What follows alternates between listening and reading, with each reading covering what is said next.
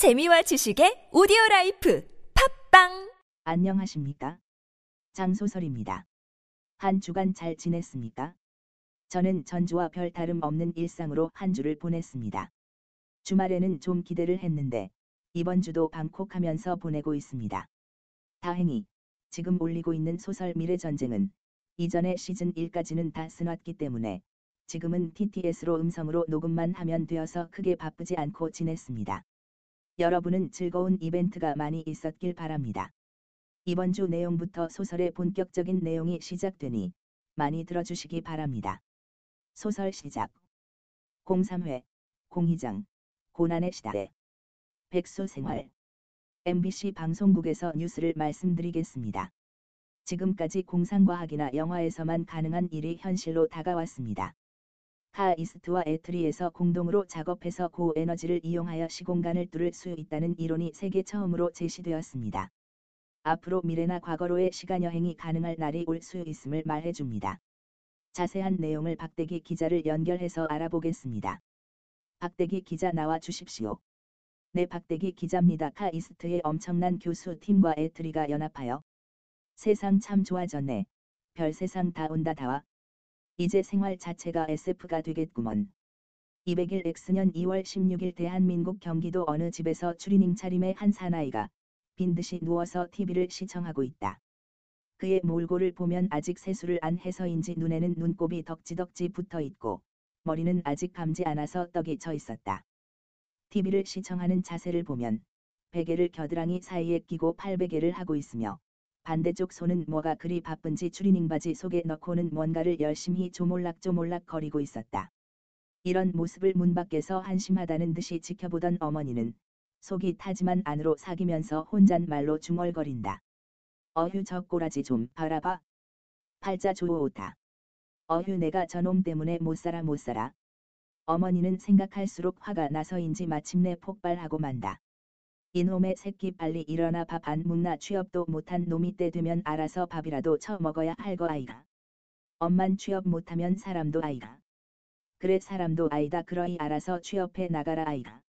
아들은 엄마의 한마디에 화가 나지만 그래도 엄마에게 대들지는 못하고 혼잣말로 궁시렁거린다. 누군 취업 안 하고 싶어서 안 하나.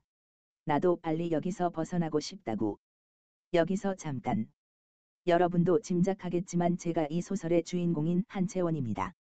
저는 국내에 내놔라 하는 명문대를 우수한 성적으로 졸업하고 뜻이 있어서 취업을 뒤로 미루고 휴휴 친구들은 대기업이나 공무원으로 잘도 취업하는데 난 이상하게 대기업은 고사하고 중소기업이나 요즘 흔한 벤처기업에도 원서를 내는 족족 떨어지니 이거야 원몬 굿이라도 한판 벌려야 하는 거 아닌가 모르겠네. 이건 내가 모르는 뭔가의 음모가 있어 음모가. 언젠가 파헤쳐 봐야겠어. 어머니가 저런 말씀하셔도 솔직히 할 말이 없습니다. 친구들뿐만 아니라 얼마 전에는 동생까지 대기업에 취업해서 집에 보탬이 되고 있는데 장남인 난 3년 동안 집에서 빈둥거리고 있으니 화나실 만도 하죠. 그나마 다행인 것은 내가 대학 때부터 사귀는 아가씨가 있어서 어머니는 절 장가 보낼 걱정은 안 하시는 것 같습니다. 이쯤 해서 제 소개를 하겠습니다. 저는 올해 32고 이남 중 장님이며 아래로 3살 터울인 동생이 하나 있습니다. 부모님 두 분은 대구 출신이시며 저와 제 동생도 대구에서 태어났습니다. 우리 집은 제가 초등학교 들어가기 전에 경기도로 이사 와서 살고 있으며 아버지께서는 IT 분야에 종사하고 계십니다. 어머니께서는 국내에서 내놔라 하는 현모양처이신데 앞에서 보신 것과 같이 입담이 걸걸아이 좋으신 분입니다. 제가 어릴 때부터 아버지께서는 남자는 다양한 경험을 해야 한다고 누누이 말씀하셨습니다. 그래서 저는 대학 다닐 때 전공인 정보통신공학과 외에 이론 물리학이나 천문학 분야를 전문적으로 섭렵했습니다.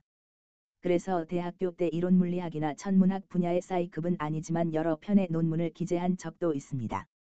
그리고 전통 학문뿐만 아니라 UFO나 미스테리 등과 같이 밝혀지지 않은 과학 분야까지 관심이 많아서 그쪽 방면에서 반 전문가라고 일컬을 정도로 인터넷 동아리 활동을 했습니다.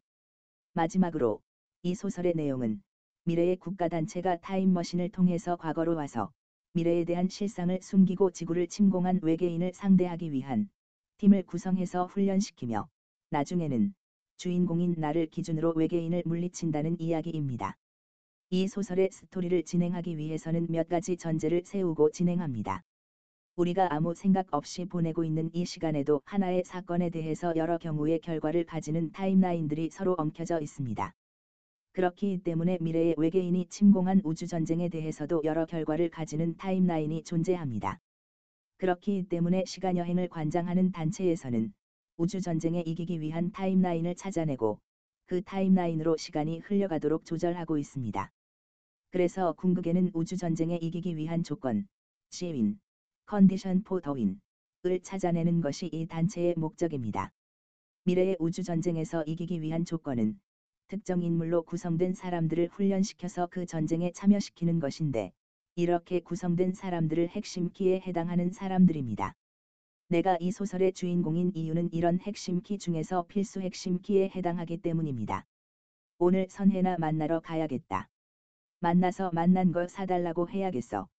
채원은 엄마의 잔소리로 속이 상해서 기분이나 풀고 또 요 근래에 선혜가 바쁘다는 이유로 얼굴 본 지도 오래돼서 오랜만에 여자친구를 만날 생각으로 선혜에게 전화했다. 전화 수화기 속에서 전화 벨 소리로 휘성에 내가 너를 잊는다가 흘려나왔다. 난 아무도 못한 걸 아직도 해. 그 욕심이 많았던 너라서. 넌 내 곁에 없는데 이미 떠난 너인데. 왜 자꾸 내 맘속에서 사는 건지? 난 누구도 힘든 걸 지금도 해. 늘 네 말만 들었던 나라서. 혹 무슨 일 있어도 너만을 사랑한다고. 어길 수 없던 약속했지만. 그만 여기서 끝낸다. 널 잊는다 날 바보로 만든 널. 난 잊는다 네 허락이 없어요. 널 잊는다 나 노력했지만. 여전히 너만을 사랑하는 내다. 내일은 꼭 잊는다. 언제 전화벨 소리를 바꿨지? 여보세요. 선혜냐? 나 오빤데. 오늘 저녁에 시간 있어. 응. 안 그래도 한 말 있다고. 뭔 말? 응. 알았어 오빠가 너 회사 앞으로 갈게 응. 응 거기 알지 알았어. 7시까지 갈게 응. 이따 봐. 근데 갑자기 뭔 말이 있다는 거지? 에이 모르겠다. 나중에 가면 말하겠지 뭐. 채원은 전화 수화기를 내려놓으며 잠깐 생각에 잠겼다. 한동안 회사 일로 바빠서 못 볼 것 같다던 선혜가 평소답지 않게 진지한 목소리로 할 말이 있다고 하니 이상한 느낌이 들었지만 금세 대수롭지 않게 넘기며 저녁에 만나면 알겠지 하고 편하게 생각했다. 소설 끝. 지금까지 들어주셔서 감사합니다. 그럼 행복한 한 주가 되시길 바랍니다. 장소설이었습니다.